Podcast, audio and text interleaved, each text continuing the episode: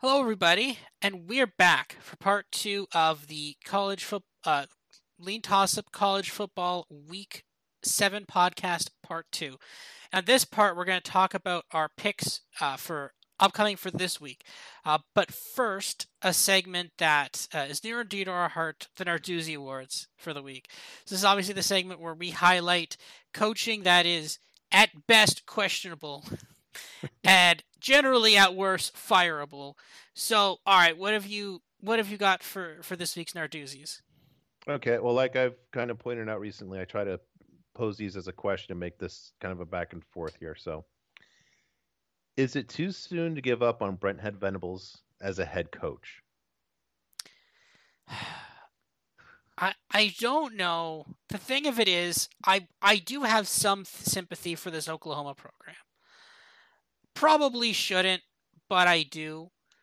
I think it's really hard to come like when you're when you lose Lincoln Riley, who had basically ran that program for years, and you lose Caleb Williams, you lose a bunch of other talent that went to USC, and then you bring a new guy in.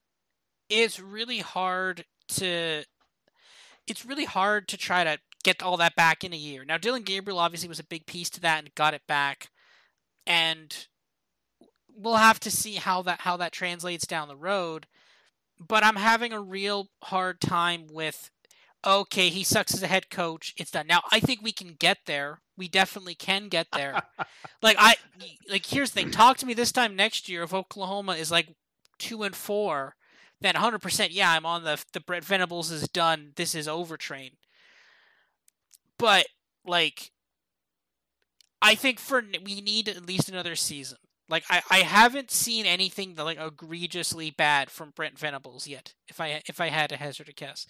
Also, before before we move on to their quick updates, we talked about this on part one. We had said that the teams that had beaten Notre Dame, Texas A&M, and Miami were, I think, a combined one and five in Sun Belt play. Well, a Marshall, the team that beat Notre Dame, is losing to uh, Louisiana as we talk right now. They just uh, they they just definitely did targeting against the the Louisiana quarterback. So that's because there was a really weird play where they like they stopped them on fourth down, but then somehow Marshall advanced the ball on a fumble, but then Louisiana, I don't know. It's a really complicated. I don't understand this at all. But yeah, Marshall, uh, that look at that record go to one to six. We for for continuity, we have to make sure uh, we're updating this. We're recording this on Wednesday night live while this game is happening. So I, I appreciate that. Um, I'm gonna give you um a reasonable path for Venables as of today, based on the data that we have now to your point, yeah, we can't completely write him off, but I'm going to give you some paint a little picture here. So the last three games, I think it's the only three Power Five, or no, excluding Nebraska. We might not count them as a Power Five team. So the last three games, they're giving up 48 points and over 600 yards a game, almost eight per play, and that's against three very different offenses and quarterbacks in Martinez and um, um, with uh, Duggan, and then uh, Quinn Ewers of Texas. Three very different offenses, three different quarterbacks, and they couldn't stop any of them. And the reason I, I bring this up is, you know, when I got all excited about South Alabama, for example, in the preseason pod, I what I really liked about them was right away their coach had a defensive background and he completely fixed their defense.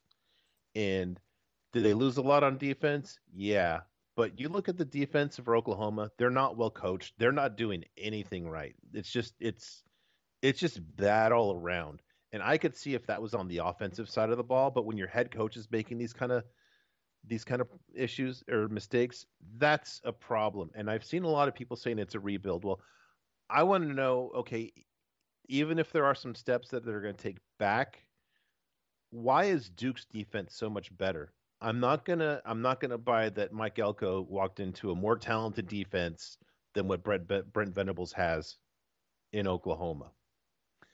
So what do I see? What kind of path do I see? I see this kind of following the Mel Tucker template because we've we've talked about this a few times, just saying, hmm, defensive guy, and it's only the offensive side of the ball that's kind of keeping his one loss afloat here, and that's gone away, and there's nothing there. And I think that that's the path I see. I think Venables might be a better recruiter than than Tucker, so maybe he winds up being one of these guys who recruits well and is no better than his talent and just is going to always get out coached, kind of like that guy that they hate who coaches in Austin. Um, I think that might be the best case scenario for Oklahoma is like this guy's a defensive Sark, if that makes sense.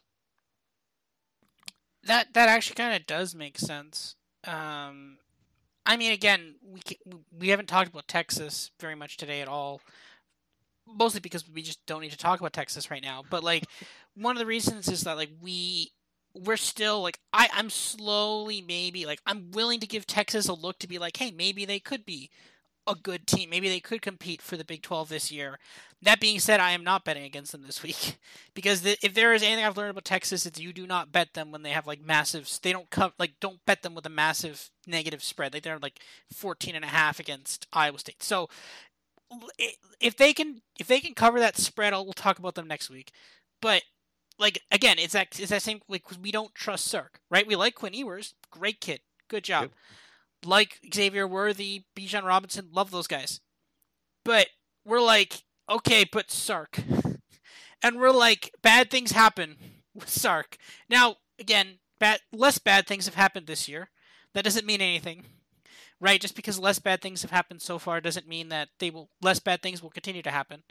So, but again, this is the thing, right? Like Sark was outmatched last year a lot, and it seems like Brent Venables is being outmatched a lot here in Oklahoma. And uh, we're gonna. I I want to see more data sets, but like we're I'm willing to say, okay, yeah, you're you're kind of like uh, my expectations were low, and now we're starting to see Oklahoma meeting those lower expectations.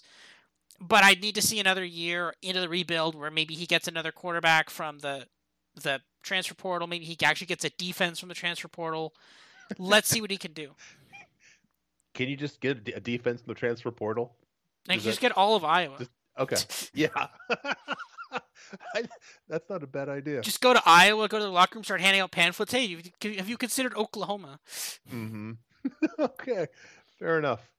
Um, number two. Oh man, I'm I've tried to make this kind of a, a statistical, not statistical. I, I don't know how I'd characterize it. Just just grouping, um, the offensive performance of Miami and given it context. So what I've done here is Miami, I think, has played five B- FBS teams so far. So for each opponent, I say, okay, like one of their opponents was North Carolina. So I basically look of every game that North Carolina played, and I put all of those teams into one and two categories. Teams that scored more against North Carolina than Miami did, and teams that scored less against North Carolina than Miami did. And I do that for every FBS opponent that Miami played. Just to give us almost kind of like a median, if you will, if you you know where they stand in the population of, of common opponents. So we do that for all of Miami's opponents in FBS only games. Here's the group of, of, of teams that are that Miami is worse than in terms of their offensive performance. Arkansas, Mississippi State, Alabama. Uh, okay. Notre Dame. Uh-oh. Uh App State twice. um, that's that's that's impressive. JMU, okay. Georgia State, UTSA, UAB. A lot of Sun Belt in there. Um, to be behind if you're a Power Five program. Here's who they're better than. This is some list. If you're only if this is who you're better than, my gosh. Virginia Tech, Tulane, Tulane, great offense, or great defense, offense. Mm. Troy, another Sun Belt. Uh, Liberty and Colorado State. Ooh, yeah. If you saw that that Friday night game with Colorado State, okay. That was Colorado State did not deserve to win that game, but also Nevada also did not deserve to win that game either. So someone had to win. Yeah. So yeah.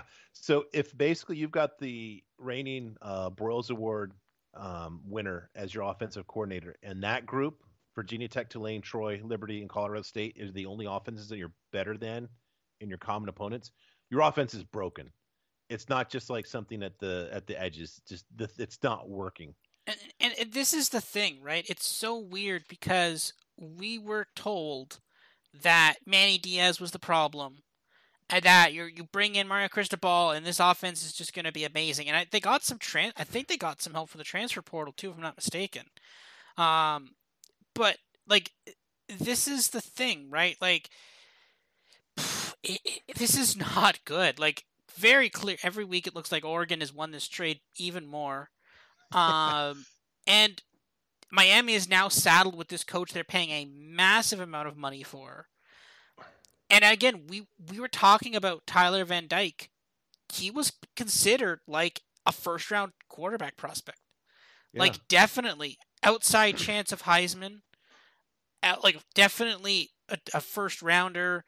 Um, Pete Carroll had actually like basically some people thought that when, when Pete Carroll described at one point he described his ideal quarterback, some people thought he was describing Tyler Van Dyke. So like this this is not like this team was like this is not like some random team that no one was talking about and this is the stat line for this is a team that was relatively hyped this was generally thought to be one of the better teams in the ACC and and you're telling me that their their offense is better than Colorado State but worse than App State twice? like this is like this is not supposed to be happening. Now again, a lot of people are going to say, "Oh no, this is Manny Diaz, he needs to recruit." And sure, okay, but honestly, like Cristobal was never able to recruit to the same level that he was when he when he had Herbert, right? That yeah. was the peak. That you had Herbert and I think you had a decent running back who I can't remember the name of the running back. I think he got to the NFL. Verdell. Yeah, oh, he didn't really get to the NFL, but like you had some pieces in that offense, but they've never been like ever since he got him, like their quarterback since then sucked. Like they have not been good quarterbacks there at at Oregon.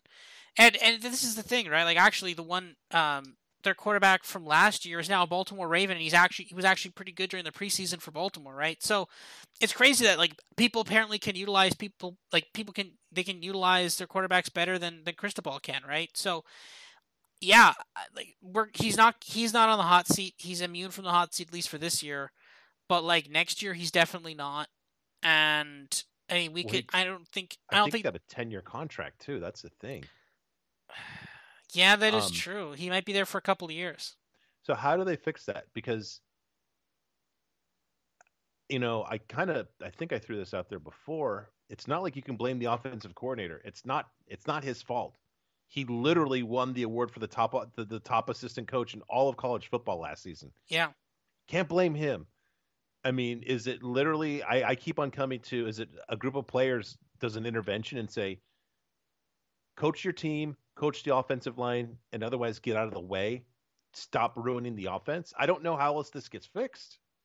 I I don't know either. I am if I'm a Miami fan, I am I am very concerned. I am very concerned about this, and I don't I, I don't see how this gets. I don't think this, I don't see how this gets better. I don't see how this gets fixed. I, I mean, honestly, I think that um, I mean, this is how drastic it is. Next next season we might be calling this segment the Mario Pathy. Yeah. Instead of the Narduzzi's, because he's just taking that baton from Narduzzi and just taking it to another direction, another dimension so far. so, yes, okay. that that was actually just a quick point on that before before we move on. yeah. The thing about Narduzzi is it was like, okay, he does really, really bad things, but sometimes he does really, really good things. it's just really, really bad things. Is there's no really, really good thing yeah. Miami's done so far. So recruit. It's it's it's you know it's all great until the game starts. Yeah. Literally, I'm not joking. Great recruiting classes, great staff, great buzz, and then the game starts and it's like it it all just disappears. Yeah. Okay. Mario, that's that's enough for you. I'm sure we'll be revisiting you before too long. Um, you know, and yep, no, we'll talk about that later. Okay that and that exercise was so fun. I thought, you know what, there's another offense that I want to do the same exercise with, where I I go through the common opponents and I see where does this team rank because they had a really special game Saturday, and that is the San Diego State Aztecs. Um, here are the offenses, and I've tried to kind of just messily put this kind of in descending order, roughly based by conference, and just to see where they stand. So these offenses did better than San Diego State against common opponents.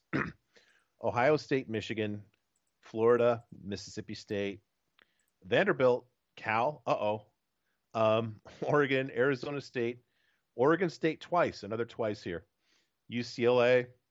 Here's where it gets, and again, these are teams that have done better comparatively against the same competition than San Diego State. Here's where it gets really dicey New Mexico, Fresno State without Jake Haener, UTEP, Western Kentucky, and Northern Illinois. All ahead of San Diego State. So, who did San Diego State do better than? That entire population is UMass. Not good. no. Um, so my question is: Is Brady Hoke 2022 Scott Frost 2021, or maybe a better way to frame it is Brady Hoke 2023 Scott Frost 2022? where we know it's not going to work out and it's just a matter of time and everybody's going to be upset that what the hell why didn't this happen sooner the only reason i i, I can't sign off on brady hoke 2022 equals scott frost 2021 because Brady Hoke and, and San Diego State, they actually did things in 2021 versus Scott Frost not being able to do anything in 2020. So I think okay. that's the only. So you can't like if you if you keep following that extrapolate that backwards, it's not perfect one to one. That's the only issue with that though. But no, I I think in a lot of ways it's a similar thing where it's like okay, this guy isn't it. But the problem though is, and again, we talked about this early on in in the year.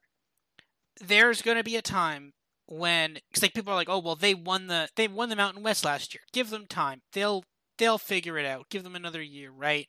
And I think that buys a couple of years of goodwill, especially in like a again a lower tier Mountain West team, right? This isn't people like San Diego State's never won a national like this isn't a blue chip team, a blue chip school in any case, right? So mm-hmm. I think they're going to keep him for a couple more years, wow. at least this year. Oh, this next year, yeah. year, next year might be a bit more dicey, but like yeah, I uh, next we'll have to see how like how bad it gets right? Like there's others there's other games that they're to have to play and it could get worse and then again n- next year if it also looks pretty gruesome next year they could be in trouble but yeah this is not gonna i this is a team i'm circling to fade for a while now. They had a good they had a good year run i think in, in 2020 and actually a little bit in 20 they had a really good run in 2021 i think a little bit in 2020 but yeah this is a team i'm gonna look to fade yeah i i think that he's in so much trouble um, going back to a point I made in, in part one tonight, um, I can't bet them under next season because I think it's just that much of a sure thing that, you know, within the first six weeks, it'll be just so gruesome that they have to let him go. So I, that's where I see that going. And that's why I drew the parallel to Frost. Okay. Last one. Just a question for you. Did Iowa win 10 games last season? So, I actually have. This is something that I've struggled with. I kind of think this is the Mandela effect, where like, so I actually looked it up because I see people talk about this all the time. So Mandela effect is false memories can sometimes be shared by multiple people, and like I think, like the Iowa winning ten games last year, I think falls in this category. Like I feel like someone said Iowa won ten games, we all just accepted it as fact. But like maybe the person who was counting counted wrong. They actually won like seven games and they're like, oh, like they, they won ten games, but like they just miscounted, and I think that's what happened. And like, oh, they won ten games, they get to go to the Big Ten West champ, like they get to go to the, the Big Ten championship game. People were like, oh wow, congratulations Iowa, but they just no one did the math. Like, no, it's crazy that they won ten games last year.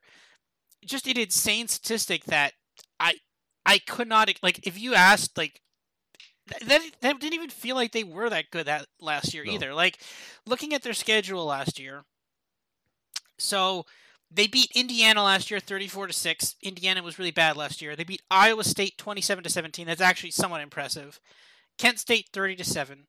Then they beat Colorado State 24 to 14. Okay, not bad. Then they crushed Maryland 51 to 14. Offensive explosion from Iowa State, from yeah. Iowa there.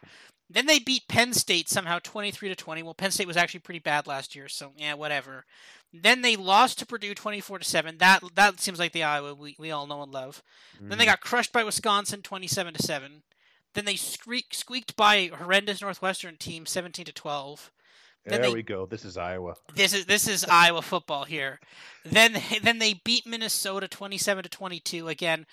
Mm-hmm. Trademark Iowa weird score. Then there's then they beat Illinois 33 to 23, which again Illinois was pretty bad last year. And then of course the classic in Nebraska, 20 is that a 6 or an 8? I think 28 to 21. Just an, Yep. an instant classic of Nebraska blowing just a what was it? Well, let's look at the box score in this game. No, it yeah, it's 28 to yeah, they blew a massive lead in this game. Yeah, And Iowa's they, they were ahead rallying by 14, I think. Yeah. Iowa rallying for 19 points, which is a number you can somehow score in football in the fourth quarter. Again, just an insane game. And then, of course, then they're like, "Oh man, 10 win Iowa. They get to go to the Big 12, cha- Big 10 championship game, which they lost 42 to three, which feels very to Michigan. Which apparently this Iowa team is better than because Michigan actually didn't beat them this bad this year. And then they lose somehow by three to Kentucky in the the VRBO Citrus Bowl. So, yeah, just I this this Iowa team is just like I like this. They have no idea what they're doing on offense, No. and the commentators even like the, like usually the commentators try to put a positive spin on it, but like they don't even know they don't even know how to do it either. There was one part in the, when I was watching the fourth quarter where like it was a beautiful play. It was a nice play action play. Petras under center takes the ball, basically comes around, rolls out on his right, throws the ball about a 10 yard completion down the field. I'm like 10, 15 yards for a first down. I'm like, that was pretty cool. The commentators went berserk. They're like, that was amazing. that was like the best play. And I'm like, well, it's just, it's just a standard play. I've seen this like in every other team has done this. This is just a standard play. And they're like, oh man, it's so good to see Petras uh, roll out on his right. It's so much with a right-handed throwing quarterback. It's good to see him throw on the right. Like, wait, was he rolling out on his left before? Like, were they? Is that like oh, it's roll out on your non-throwing arm? Like, it was insane. And then the best part was so okay. We do a play-action play. We get 15 yards on the pass, right? Good. So what does Iowa do? What it, what does uh, uh, Kirk Ferentz do then? He's like, you know what? That's too much offense. Let's run the ball. Let's run the ball down the Mhm. middle for a yard on the next play. And like you could see it coming a mile away. Like you know that's what they're doing. They're like, man, that was a lot of yardage. We should get back to running the ball now. Like it is absolutely insane. And the crazy thing about this, and, and this is the one thing I can't figure out about this Iowa team, their defense is so good. Their Yeah. defense has legitimately just completely shut down teams. Whoever their defensive coordinator is, is good enough at football that they are able to realize how to shut down modern offenses. So why not make that have that guy call offensive plays? That guy should call offensive plays. If he's smart enough to figure out what other modern offenses are doing, he should just call plays on offense. Whoever else is calling plays on offense should just not do anything. Just sit there. They can get some water, or they can get water for people. That's fine. That's a, that's a job. People need to do that job. Like I- don't understand how one half of the, the of the of the ball on defense can be coached so well. And again, to coach good defense, you have to figure you have to know what your off what the opposing offense is doing. But yet somehow maybe they don't have enough meetings or they don't do a PowerPoint presentation. I don't know. Some somehow that that that knowledge is lost in translation on the offensive side of the ball, and it's it's just crazy how we're just seeing this horrendous and people are not like obviously people are noticing but like the criticism i was getting every week on twitter like i i suspect it's it's hitting a boiling point soon. But like you saw Ferentz there after he's like well we won 10 games last year. Well good this isn't last year. This is 20 last time i checked the year was 2022 not 2021 like you can't rely on well we won 10 games last year. Well good you've won 3 games this year. Like guess what? You got Ohio State coming up. Like if Ohio State scores 21 on you, you're not coming back. Like you're it's over. Like you can't score more than 21 points in a game. So like their offense is horrendous. It is completely unimaginative. And like I I I have no more words for about this Iowa team. Do you, I actually got to say, um, it's so unimaginative. It's almost imaginative that you can't you can't really imagine anybody would be that. You know what I mean? It's like Yeah. that can't be by you. you like, you just wonder, is this by design? it's first um, down, got to establish the run. Yeah, it's like you got to be. Nobody else is doing it, so they're unique. I don't know if that's imaginative. It kind of is, in that it's it's going away from conventional wisdom. It's just it, it's like they know like the other teams know when it's like they're like all right first down they're gonna run the ball let's stop them like Mhm. they're gonna get a yard be like oh man it's like I, I cannot believe how determined they are to get a yard or two on first down. Like it never works. It is. I've never. I saw that to run that play so many times. It has never worked. They see it coming a mile away. Throw the ball, or maybe don't throw the ball. With like do something. Do don't just run the ball up the middle. It is like they they. Yeah, it's so um, imaginative that it's unimaginative. Like they, it, I've never seen such like they just don't want to like they don't want to change, right? Like it's like this is the offense that we've that we've developed for like the last decade. Clearly, nothing has changed in football in the last decade, so therefore it should be fine.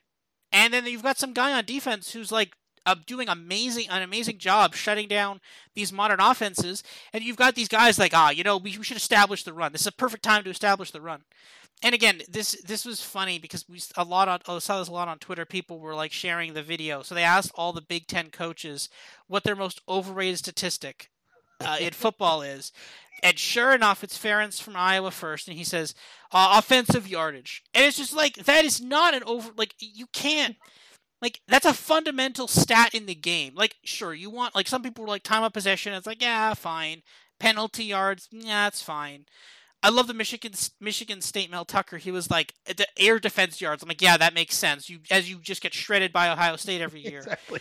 But like offensive, like that's a fundamental. Like you can't say that fundamental stat is is overrated. But like to be fair for for Ferentz, they like they, their defense has scored more points than their offense in a couple of these games, which is insane, mm-hmm. by the way. But like, yeah, it, it, their their offense, their defense alone would have beaten San Diego State, or not. That's saying uh, South Dakota State, like, which is insane, by the way. But like for him, he's like, oh, this is good. The defense is doing what they're supposed to do, getting yeah. safeties. Like, I, last year might have been the worst thing that happened to them. That's the thing, right? Because like, and again, like uh, we went through that schedule. How many words like, oh, they beat this team, but that team sucked that year, right? Like they got Penn State in a down year.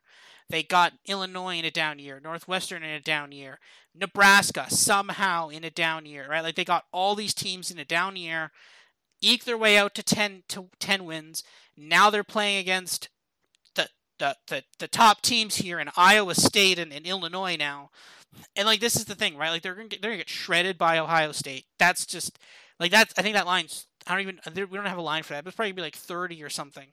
Like yeah, like that's the thing. That's that's an example of like a winning season setting your program back. And I think I don't think they've realized yet what it is, but someone in at some point someone's going to clean house at Iowa, and I just don't know who it is. But at this point though, like I mean, if you got rid of Petras, like but wasn't there someone else they wanted to start outside of Petras and they started him they put him in in the in the Big 10 championship game last year? Oh man. Um yeah, it's it was like his his name ends in Ia.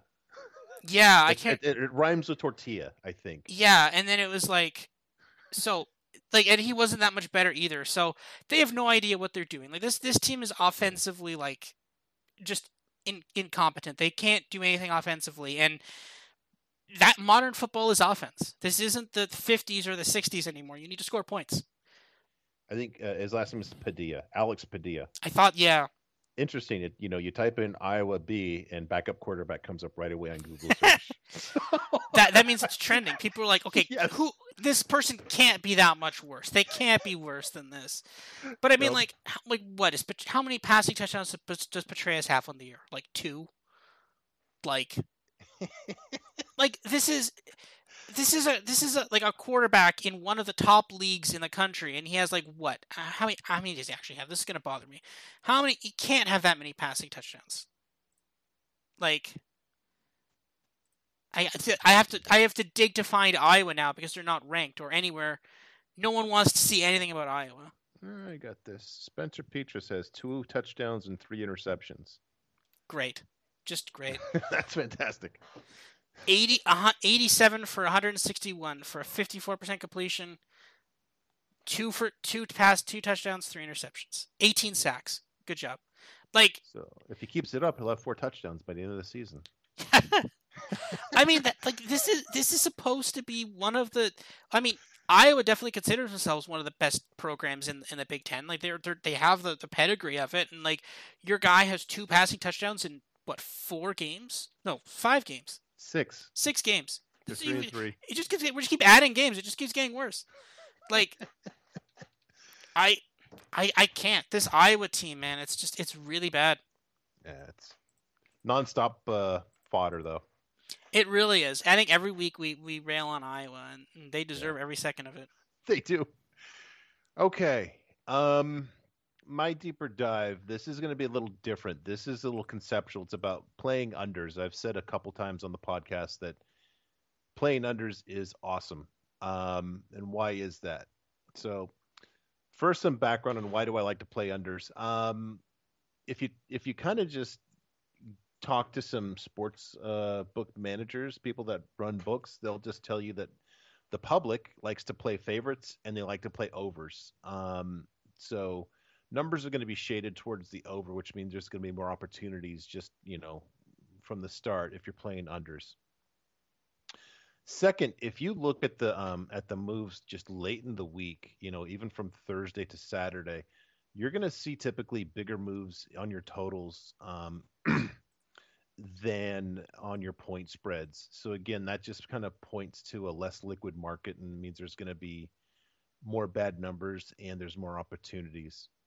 And along those same lines, um, the bad numbers in the totals market because it's less liquid, they they they tend to last a little longer in the season. Usually by the end of October, my model doesn't really have great opportunities on the point spread side, but there's there seems to be just a higher number of of, of plays that it indicates to play um, on the underside. So how do we do it? What are the do's and don'ts?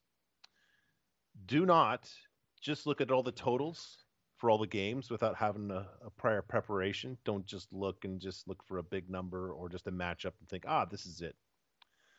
So what do you do? Instead, do have totals calculated for all of your possible plays before you even check the totals.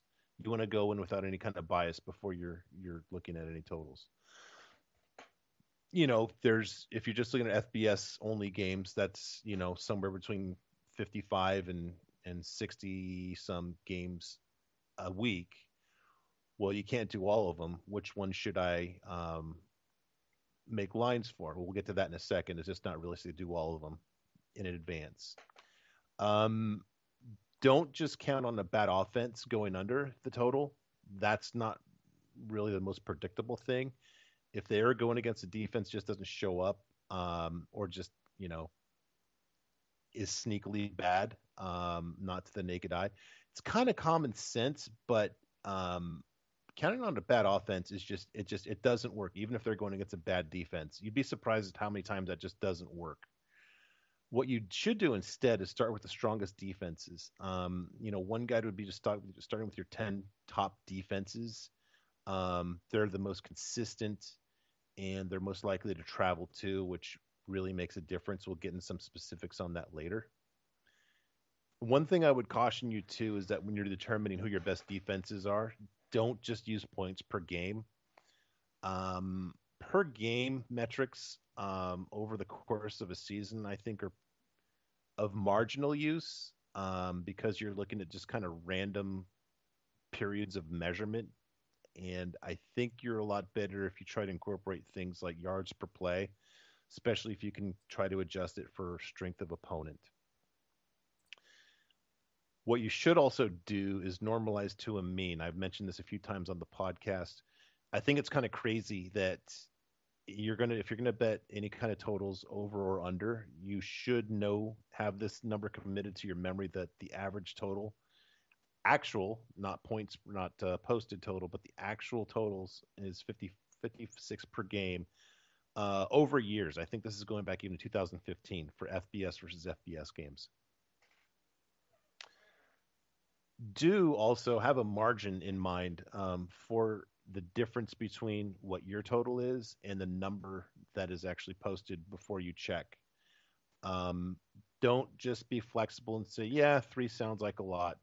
You really need to know what kind of margin you're going to demand before you, you decide whether to bet an under. Do not fear the low total. And why is that? Well, just, you know, a good example, and it was just too easy. But you know, if you see like last week, the total on Iowa Illinois was 36 and just that's even to me I think that's low and I get a little nervous but if I show a margin of 6 against that number when I normalize that against a you know a total of 54 that's really that 6 margin really is the same as 9 versus 54 so you kind of put in that context if you're going to get a, have a, a margin of 9 versus a quote normal game that's outside of the Big 10 West that's a lot um do not tease unders. Uh, just the math doesn't work. Basically, when you're teasing the same number of points, but if it's as a percentage of a total versus the percentage of a point spread, you're not getting nearly the same value if you're teasing overs or unders. Overs or or overs or unders. Pardon me. do not just believe what I'm telling you. What you should do instead is constantly check your actuals versus your projections and then also always update your work based on what you're finding um,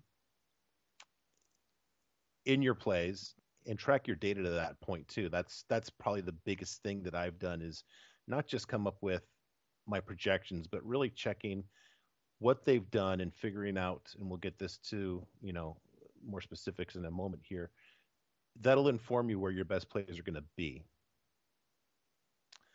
um and lastly do enjoy the best bet in all of sports.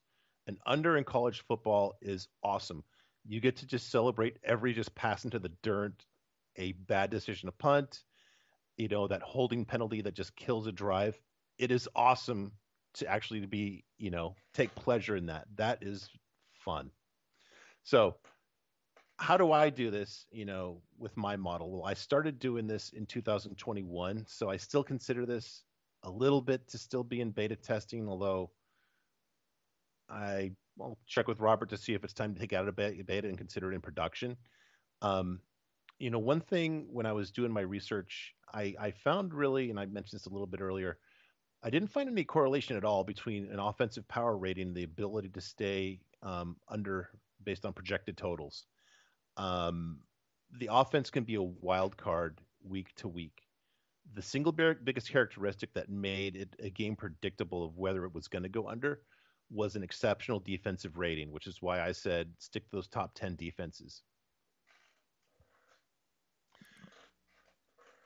Yeah. Excuse me. Um, you know, my projected total is based on the offensive and defensive power ratings, and then I normalize them against that starting point of 56 for a game. Um, then I'll basically identify all the games that have either defense with a power rating of nine or more. That's exceptional. You know, it varies. That's going to be somewhere between your top five to 10. I think like this week, there's like six teams that qualify, maybe.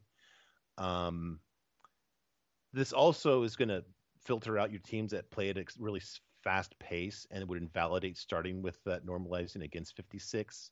It's going to take your more normal teams and it's definitely going to include your Big Ten West kind of teams that that play a slower pace and have stronger defenses because of that too.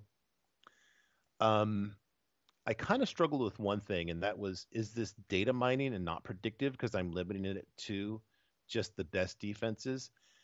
And I've really settled on this is really just identifying what's the most predictable part of the population based on a key attribute rather than doing that overfit. You know, when I'm talking about data mining, I'm I'm looking for these kind of crazy stats where they say, you know, road dogs are 10 and 2 on Monday Night Football or that kind of stuff. That's not really going to predict what's going to happen on the field. But I think if you really use your data to inform where you think things are most predictable, it's really a predictive metric and not just data mining.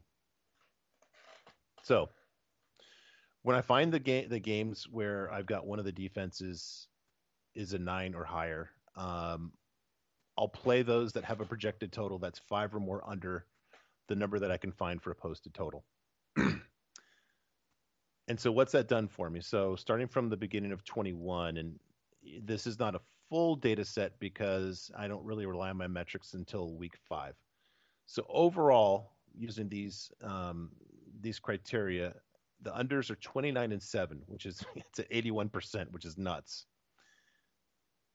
more to the point that I made about road defenses, when the road defense is a nine or better, the under hits 14 out of 16 times, 88%. And it's weird. This is, you know, a lot of sports has these old old wives' tales, and this is one where you hear good defense travels, and I think that there's something to it. And I don't know if it's a if your defense travels, it's good, or if you have a good defense, it will travel. Whichever causes or is, is indicative of the other that is you know the single strongest thing if you've got a really elite defense on the road and you see that margin you grab it um, it requires patience because that total the total number of games in the in the population that that i analyzed 640 so i only found 36 plays. It's not like you're going to have 10 or 12 plays a week. It's a lot less than that. Um, these numbers are great. There's going to be regression but i think it's a pretty strong signal. And then my question for you, since you're more of the sample size and stat guy, do we consider this to be a sufficient sample size? You know, there's 30, 36 plays that qualify, but it's out of a population of 640. And it's not just based on random stuff. I mean, it's what I consider to be the most predictive attribute. So, do you think it's sufficient data and time to take this out of beta and really say it's in production now? Well, I mean, so that would be 36 out of 640. I mean, again, obviously we this isn't exactly how you do it, but uh, in in stats you use the p test. So basically, any number like outside of five percent is statistically relevant. So that's about 36 out of 640. This is roughly five percent of the sample, give or take. Mm-hmm. So, yeah, that's it's, it's statistically significant. I I do think that like again, just because something isn't like just because you don't like obviously I'm not sure if you you, you do this for every game. You, you, think you make projections for pretty much every game. Now some games mm-hmm. it's a lot harder. Like not every game you're going to have particularly good stats for and if some teams play like an FCS team what are you supposed to do there? Like if they lose to an FCS team, like it's very hard to kind of compute stuff for for some of those. But at the same time though, like just because you only found 36 plays out of 640 those were really good plays right? You hit 81% of that. So that that's statistically significant. That's a really good record there. And that that like if you can if you can find 36 good needles in a haystack of 640 i'll take that in any day right? And and that's that's definitely I, I, think that I could consider that out of beta. I'd actually I I tried to expand it a little bit out to tiers to see okay these are the top plays you have, mm. but then what about the next tier and then the next tier after that? What do you start hitting in those tiers? And I think that's kind of the next step for that. One other thing you hit on in here, and it, it, it is a really important point, and it, it's it's something I've kind of wanted to talk about for a while is and, and this is kind of if if there's an older there's an older movie I believe it's two for the money it's Matthew McConaughey um, actually very relevant to to this uh, this podcast partic- particularly uh, he he basically makes uh, football uh, predictions like for betting and this is way back in like the infancy of sports betting where like you have to call a number and pay money to get people's uh, betting picks um, but basically he he he basically he works at like a, a, a firm that like sells their picks for, for, for bets and stuff. And he starts he start he actually just starts doing college, but then eventually moves to the NFL. Um, and the thing is, at the one kind of big company he started working at, there was a stats guy, and his model at one point was struggling, but then his model started doing outperforming Matthew McConaughey. But his model was all of those like, oh, road dogs on Thursday night mm-hmm. football that are coming off a loss or like ten and two against the spread or like stuff like that. And you make a good point about kind of ignoring stuff like that, and I, I absolutely hate those. Like whenever whenever someone throws out stats like that, I like reject them. I refuse to accept those because I didn't. First of all, I did not make that that like that you talking about a 10 and 2 ATS record. I did not make that ATS. Someone else made that spread. I did not make that spread. Just because they were 10 like for for example that 10 and 2 of that 10 and 2, five of those dogs that covered, maybe they shouldn't have been dogs. Maybe they actually should have been favored in those games, right? I may have made five of those dogs favorite. I don't know what Vegas, Vegas has different, like, everybody views the spread, quote unquote, or in, in some cases the total. Like, that's the Vegas consensus therefore that's what it has to be well that's not what it that's not necessarily what it has to be at all right vegas has perverse incentives here not let's just say vegas is like crooked or anything well they kind of are they have to make money off this but those lines are designed to take equal money on both sides, right? For example, for some teams that they know are going to get money, for example, obviously, common example I use here is the Dallas Cowboys. Alabama Crimson Tide is another one here for, for on our side here. They know some of those teams are going to get more money, so therefore they have to make the lines worse for those, right? So then if you start touting yeah. ATS records, well, we have no idea if those were what the, the line should have been, if those lines were moved, if there was injury, like we have no idea what that is.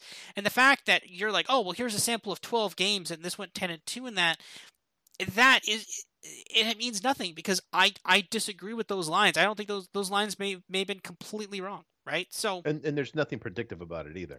No, exactly, right? Because like they could have had really good spots. Like again, coming off a loss, well, who did they lose to? Did they lose to the worst team in the league? Did they lose to the best team in the league? Right?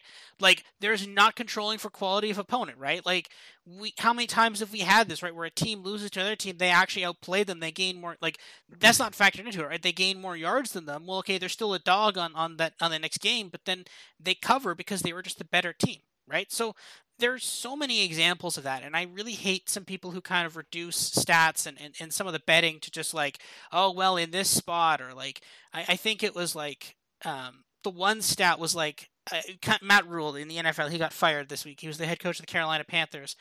And i believe someone said there was a stat that he was like 1 in 28 after a loss.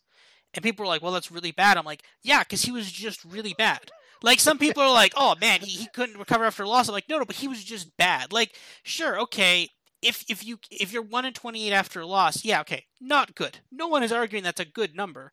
But some people are like, well, it shows that he can't rally a team after a loss. No, it just shows he's a bad coach. Like if you if you lose a first game, like if you lose a game, that means you're generally not good. Like obviously the NFL, variable things happen, but like if you lose games, you're not good. And if you lose more games, then that directly impacts that 1 in 28 stat, right? So mm-hmm. there's a lot of times people will throw out numbers and, and say, oh, this, this, like, this is 10 and 1, or this is 60% against the spread or the over under, or like, oh, this team covers, or this team usually goes over the total in like night games on, on Novembers, or like, this happens all the time and a lot of the times I don't put much stock in those numbers. Now, the thing is, because a lot of them, they can be hiding under trend, other trends under the surface, right? Like the, the Matt Rhule one, perfect example, right? He was always he was bad and was always coaching bad teams, right? So yeah, of course he was one in twenty eight after a loss because they were not good. They were good. They were supposed to lose the first game and probably supposed to lose the second game, right? Like mm-hmm. this is the thing, and especially with over unders, I think there's a, there's a lot like over unders are, are particularly interesting. It's actually one of the more interesting things is because every week I believe you tweet out or you retweet the Circa lines, right? When they post them. Usually I believe you, you retweet them. Yeah. And it's fascinating because right there it says on the tweet, um, it says 5,000 5,000 max bet for spreads, 2,000 yep. max for mint for, for totals because they know. They know there are a lot of you kicking around yes. there. There's yep. there's there's there's more people who are like sharps on on totals than there are people who are betting on spreads. And I've been kind of shying away from spreads. I, I, usually don't bet them. Like for example, the one for me, like last week for for Iowa, for Iowa Illinois, I'm like like 36. I'm like that's really low. Like that's a really really low number. But you you did bet that one, right? You were yep. you were under in that game. My question to you is, why were you so like? Why were you like this is one of the lowest totals I've ever seen in a college football game? Let's go. How are you that confident? Actually, literally, um, both of those defenses had had power ratings over nine, so that was like a double thumbs up. Oh, okay. And then the the the the, the projected total for my model was 26. So I'd mentioned that you know if it's five points, I'll play. If it's 10 points, that is just, I mean, you have to. You know, yeah, that's you know knocking people over to get in line and bet the under on that one. Mm-hmm. Yeah, that makes sense. But yeah, no, it's it's fascinating how when like obviously for when you look at sports sports gambling and, and stuff and and and and, and I, I believe we are a very unique podcast in the fact that our models are not typical like my model is definitely not a typical NFL like football model at all and yours is not either. We use different stats different methodologies than, than most traditional uh, betting models do and it gives us edges right? And I, I probably said I've probably said this before on this podcast I'm not sure but like I, I love my model for the for specifically for the reason that it tells me make this play right like mm-hmm. so many people's other models will say like oh this spread is three i've got it three and a half well what, what are you doing there? right? Like, oh, I'm going to bet this because the, the, the, the, Vegas line has it three. I have it three and a half, so I'll lay the three. It's like, well, what are you doing?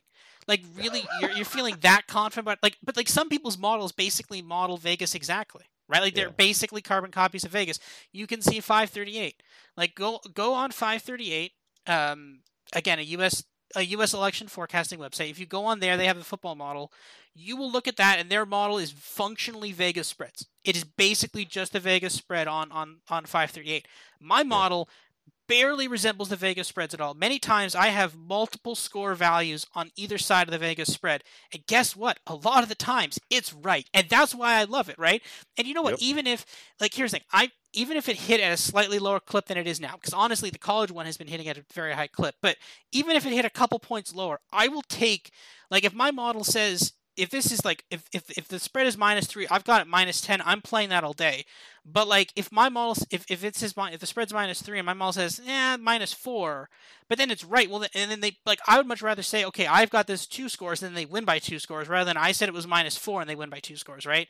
Like we're trying to mm-hmm. find that median projection, and that's that's ultimately what this boils down to. It's not about trying to find a, a value here or, or basically emulating Vegas spreads. It's beating Vegas spreads. And to beat the Vegas spreads, you have to be different than the Vegas spreads. And that's I feel like my model does a very good job of that. So Yeah, no, where it goes against your your intuition. If you have a model that says Patrick Mahomes is a great NFL quarterback, awesome. Go go tear down Vegas with that information, pal. Exactly, right? Like that's the thing. Like like that's the thing, right? You can't like and now again, even the NFL, it is harder. Sometimes my model is basically the Vegas line. Like sometimes, like it, it's it's definitely for the NFL, it's a lot closer to what the Vegas line says. But like again, we at the end of the show, right? We have the segment where we compare our models, where we show massive differences from the Vegas spreads. How many times are we two, three scores off? Yeah, from no, we have one this week. Yeah, and, and and how many times has that been right?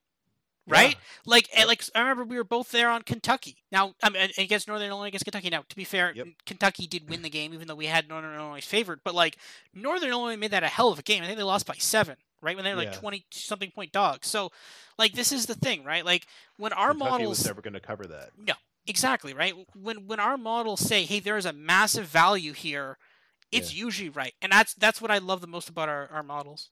Yeah. How all can right. you not, right? Yeah, how can you not? Especially when they make you money.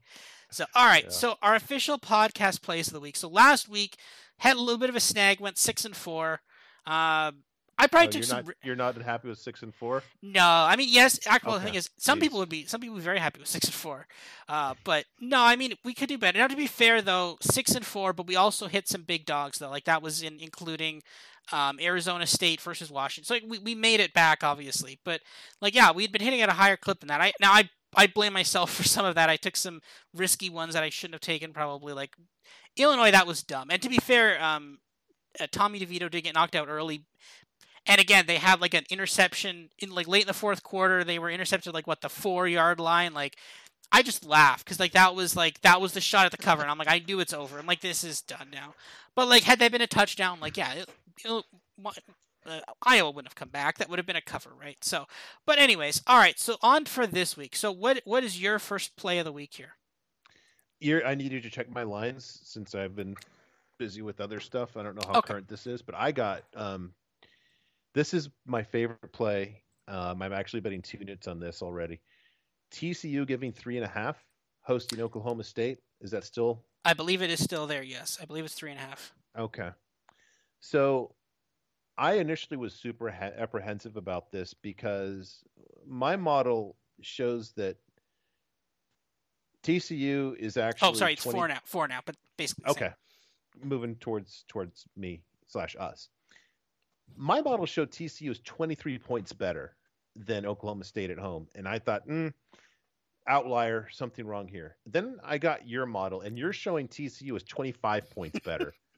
um, so to your point about the instances where we're both showing multiple scores difference, this is it. So two units on this one. Um, I love this.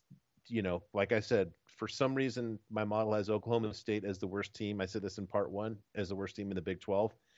It doesn't have TCU as the best, but TCU it likes a lot. It has them as definitely in that top tier of the Big 12. So three and a half, I think four and a half is still definitely a play.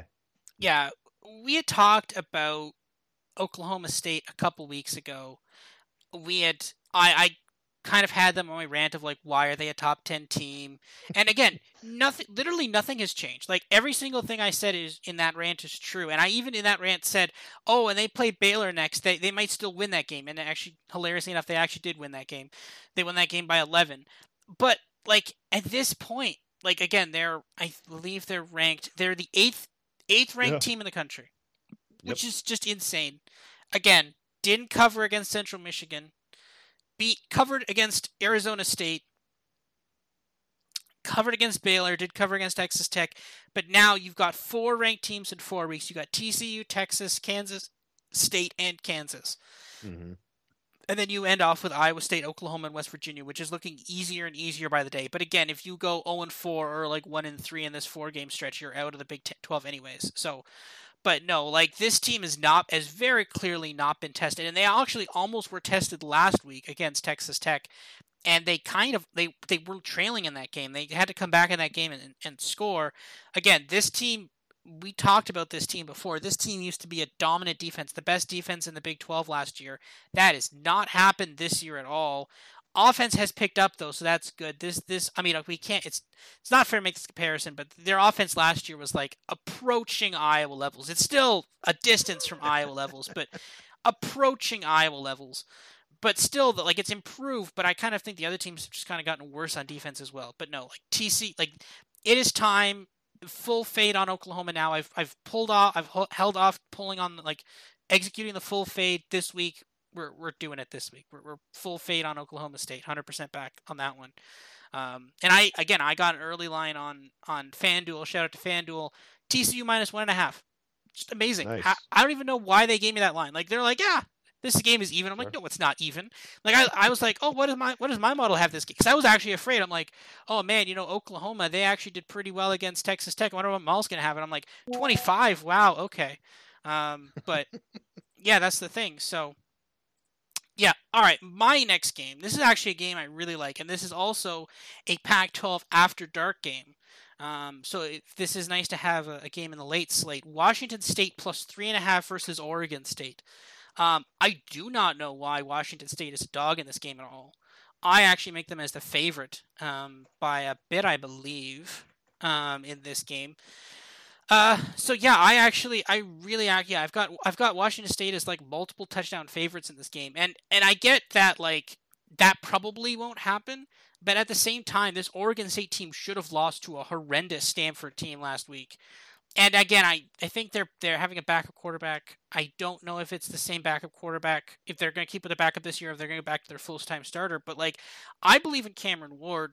I like to me the biggest crime of the season is the fact that um, Washington State is not a ranked team. Like they re- Washington State probably should be ranked. Like this team is actually pretty good. Um, again, they lost to Oregon, close. They lost to USC, slightly less close. But I think this is definitely outside of those two plus UCLA. This is probably the next best team in in the Pac-12. And again, if you're going to give me three and a half with Oregon State, they've got Utah the next week. Uh, they're going to have Washington end off the season, and obviously the Apple Cup. Yeah, I'm I'm excited to bet this team down the stretch. So yeah, give me a give me the the Washington. What are they? The Cougars. Cougars. Yeah. Yep. Okay. My next game, I actually have uh, both the side and the total. and I don't know if this is moved. Minnesota at Illinois. Illinois getting three and a half. Is that still? Um, I believe it is still that. Let me just double check that, but it, I don't think it's moved that much. I think it's, uh, yeah, no, oh, sorry, Illinois is plus six and a half. Really? Uh, that's probably the uh, DeVito injury. They're probably reading into that. Yeah, that's true. Um, you know, I, I believe me, I can live in a world with um, Tommy DeVito on the bench on the if if if, if he's the quarterback of my team, um, and under thirty nine as well. Uh, this one projects to you know high twenties for my model. I think this is another one where let me pull this up real quick. I think both of these are top.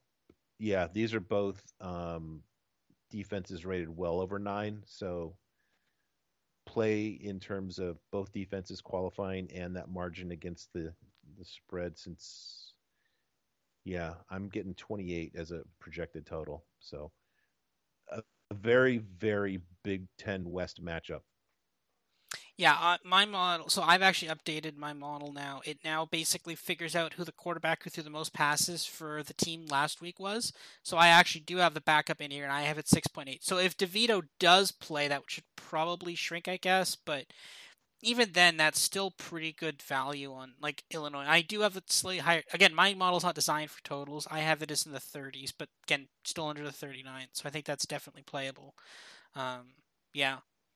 Uh, next up for me, um, actually, a quick question for you because you you you can actually parlay.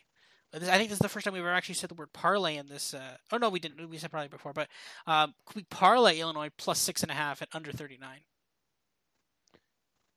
Yeah, I don't know if the books would allow that. Usually, where they really mine, freaked out does. is really. Yeah, I don't know if mm-hmm. my guy would, especially when the totals are so low. Mm-hmm. Um, I think that's when they yeah, extreme low or high, basically saying, yeah, this is you know they see more exposure to one side. I think that they might might blanch at that. Are we uh, are we out on was um, are we out on Minnesota now, or are we do we not are we like do we not think Minnesota can win the Big Big Ten West or? Um, I think they can, anything can happen in this in this division. That's fair. I think that that's even if they lose this game. Yeah. Yeah. All right, my next play: Mississippi State minus six and a half versus Kentucky. Um, I'm starting to really not like this Kentucky team. Now I know obviously there's probably still some question marks about Will Levis. Uh, I have a line with Will Levis not starting with uh, Kaiya Sheron starting. I've got Mississippi State minus 18 that actually seems right to be honest, based on how how many points this this Mississippi State team has put up. Questions about Will Levis. He did have a finger injury. I think he had some other injury too that kept him out of the last game. But like like we need to talk like we're not talking about it now because obviously we're near the end of the show but at some future point we're going to to talk about this kentucky team because like they didn't they they did beat florida which is not they did beat a not good Florida team. They almost didn't cover against Northern Illinois. They got beat by an Ole Miss team that we still have no idea that team's even remotely good or not. That team could be anywhere from bad to like okay. And then now like I this is way too few points. I think the only reason this is minus six and a half is because they don't think Will Levis is starting. That's still not yeah. enough.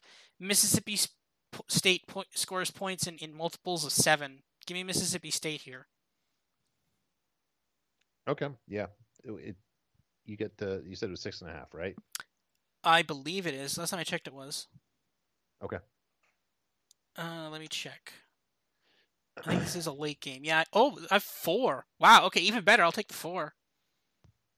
I'll definitely okay. take four there. I'll take four, and then another That's another weird. play I like every week is uh, Will Rogers over two and a half passing touchdowns. You usually get that about even money or so. Um, so I'll be taking that as well if I if my books give it to me. I wonder if if there's that there's some more likeliness of Levis playing being reflected in that move. There could be. I'll have to look yeah. up, but again, even I mean, I could run it again, but I like I don't think Will Levis is worth like twenty some odd points against the spread. so I think very fair. Because like again, he didn't cover the spread against Northern Illinois he he was in the Ole Miss game. They didn't. He was in Ole Miss. They like. I think Mississippi State's better than Ole Miss, right? Like this this Mississippi State team's actually pretty good with Will Rogers. So yeah. yeah.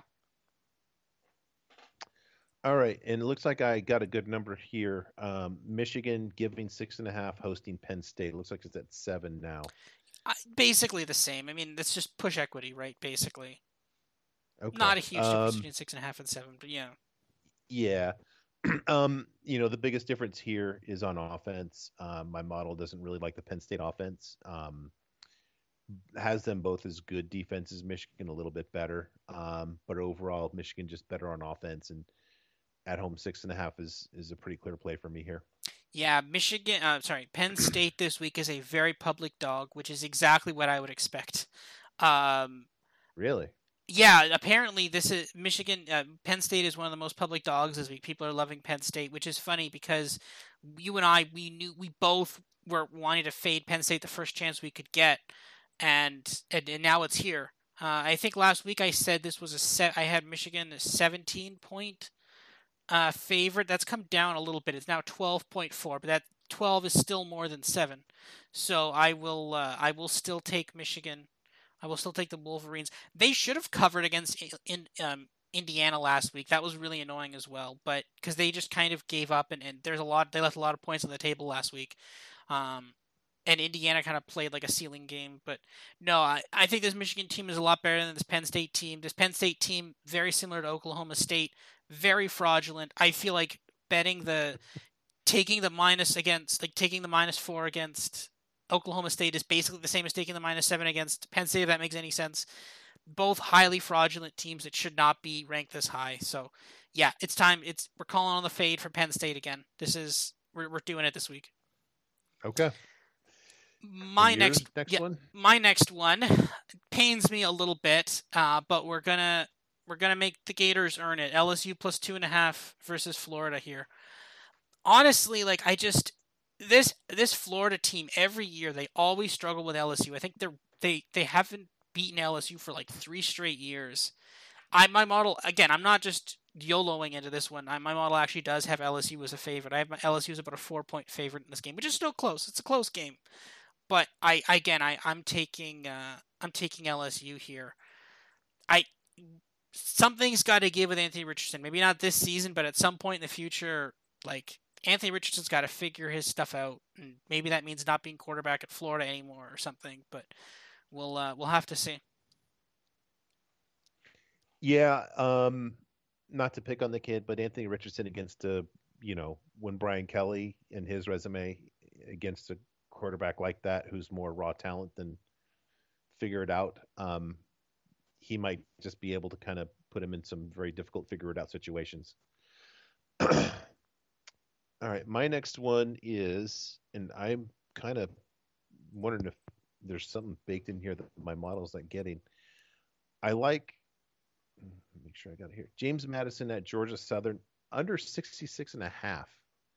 Um, man, that seems high. You know, I 67 I think, now. My gosh, it keeps on going up and up. Um, JMU, I I think I've got him still as the top power or G5 defense. Let me just verify that. But yeah, literally my top five defenses, and this is why I like the under in that earlier game. In order: Illinois, Alabama, Iowa, James Madison, and Minnesota.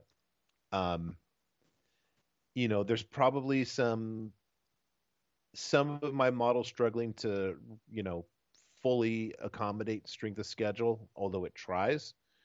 But um you know, there's a lot of data points now at this point. I mean, there's like six games for most teams, FBS uh, games for each team. It's kind of hard to argue, and um, I've got that projected at. Let me pull this up real quick.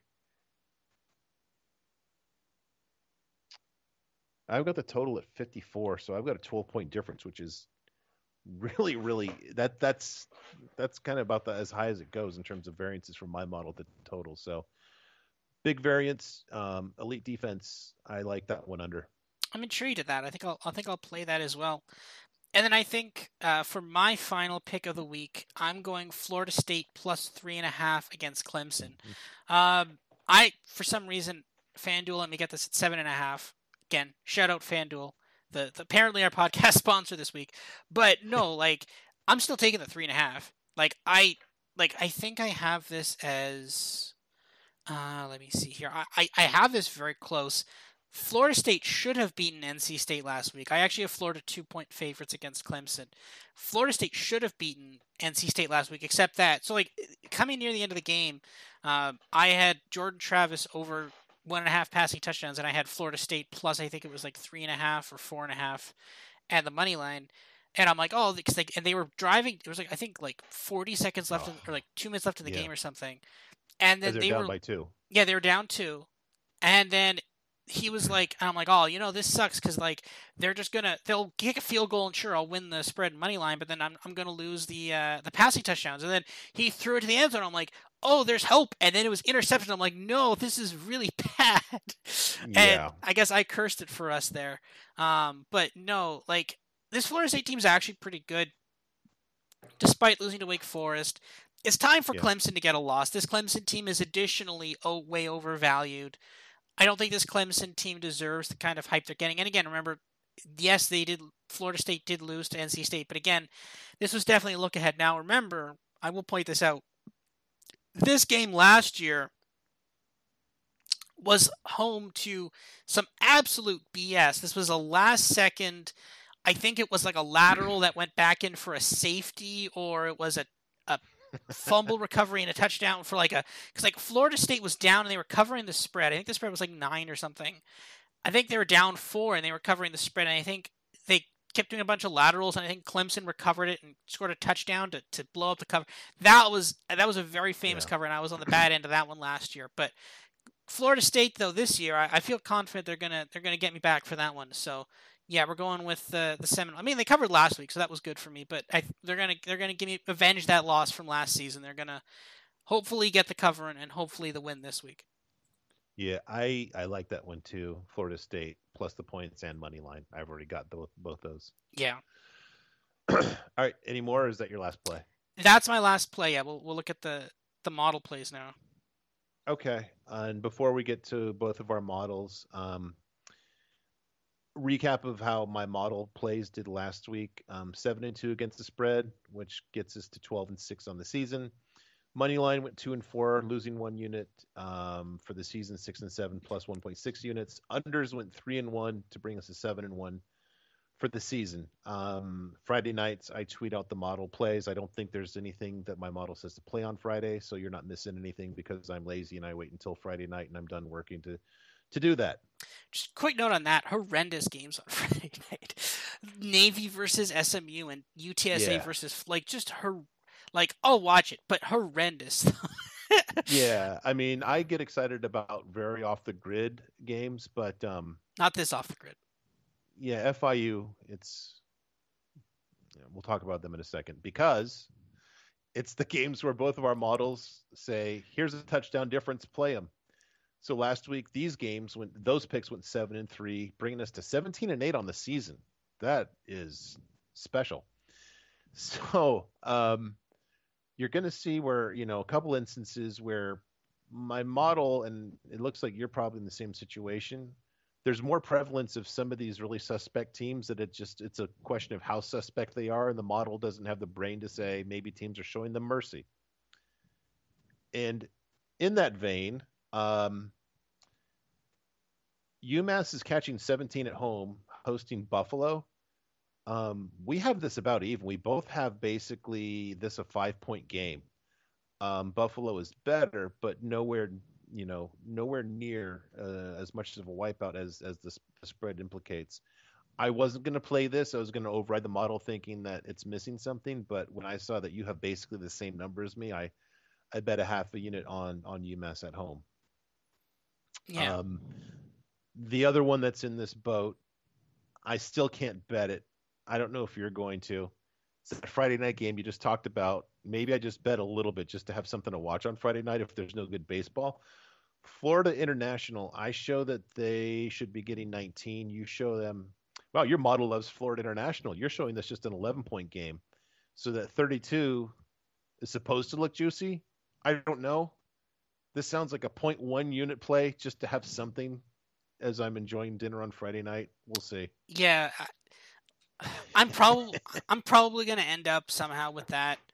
I don't know if I'm gonna like it or, but like, there's probably nothing Oh. on at all. Well, actually, that's not true. There's League of Legends on Friday night, so I'll be watching that. But uh, which is a fun esport too. But no, um, yeah, I mean, I don't like this Florida national team is bad, and this UTSA team is like not bad. So I don't know why my model is like, hey, they have a chance. I was really suspect with this line too, but then now I see you have you have some value. Because I mean, even the, you have a 19, I have a third. Like the the spread is 33. You have it as a 19. I mean, there's still value. There's the thing, the fun thing is there's no money line in this game. you can't bet either money line if you wanted to. Um, yeah, I don't know if I would do that, even No. with your money. No, I, I maybe the 33 and a half. That is a lot of points. That's like five scores. I don't know. Maybe something. I don't know. We'll see. I eh, maybe for something. But like the the, the thing is that tomorrow's Thursday Night football game sucks. Maybe West Virginia is something against Baylor. I don't know. Yeah, that's possible. I, you know, I'm not sure. I don't know. I don't love anything about the game either. But Yeah. All right. Um, I think I'm making. a- I'm, uh, yeah, I'm. Ignore that that North Carolina Duke one. I don't think that I got your numbers in there backwards. So oh, one sec. Let me let me check. Let me check about that one actually. No, I've got North Carolina minus two. yeah, What do you have? I've got no. So. Oh. Okay. Yeah. Yeah. No. So you're showing. Yeah. You've got North Carolina basically two and a half better than. hmm Sorry, I get a little twisted in this. So, not a play for you because that's not enough of a variance between that and the um. The spread six and a half. No, it's seven. We're now. looking for. Okay, but we're looking for variances to seven or more. Oh, okay. I'm still I'm I'm still playing Duke though. Actually, though. That's so it's, it's technically not a podcast Mhm. play because it's not a variance of more than. But I'm still playing Duke though. But yeah. Yep. I, yeah. Personally, I'm waiting to this to, to get a better number on Duke off of that six and a half, hopefully. But Yeah. Nope, that's not that's not for both of our models. Um, sorry for the mix up there, folks. I have um, boy, you you've got a real difference here. I've got Western Michigan and Ohio basically even, or I'm sorry, no, it's it's the spread is even. It's pick 'em. I've got Ohio basically eight points better. You, your model has Ohio 28 points better. Um, Yeah. So, uh, Because I have to guess I have to play that one then.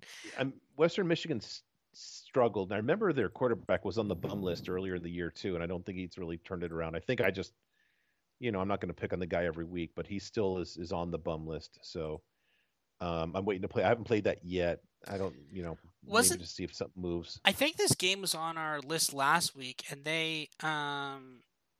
Do you know what you had last week for? I think we had Ohio last week. Also, no, no, we? the Western Michigan last week because the last so the last week was Western Michigan minus four. I think I my model hated Western Michigan and they lost by twenty two to Eastern Michigan. So maybe my I, model's I didn't something. have that. Yeah, that's you. I didn't have that as a. Yeah, you you your model had that, but As I play, yeah, maybe I don't know. I'll I'll definitely play that. My my model seems to hate Western Michigan for some reason. So yeah, let's. their uh, quarterback stinks for starters. probably doesn't help. Probably does not hurt. So yeah. yeah. And then the last one we we talked about um, is my first and best pick is that unbelievable Oklahoma State at TCU. We both show this as TCU better by by over three touchdowns. So giving three or four, whatever you have to, not a problem. don't don't care about the three and a half versus four. Fun fact as well: Oklahoma State is a big public dog this week. Again, no idea why. Yeah, that's well. I think it's BBMI. Just people are oh they're even better than last year. Oh, they're the they're the number number nine ranked team, right? They can't lose. Yeah. Right. They, yeah. So Yeah. this TCU team's overrated. This is the thing, Wait, right? TCU fired their coach. They can't be good. Exactly. So yeah, no. And let's see if we're right about that. But again, remember, pu- people used to say public dogs have fleas. So let's. I I'm I'm feel pretty confident with my TCU pick there. I like I, I was probably gonna play TCU anyway, but I'm happy that my model and your model both love them a lot. So, anyways, all right. So I so that is it for us for this week. Uh, we will uh, we'll be back next week, obviously, with a recap of, of week seven and our picks for week eight. Um, hopefully have a, everybody have a good weekend. Um, yeah, uh, enjoy enjoy a nice uh, football weekend, everybody.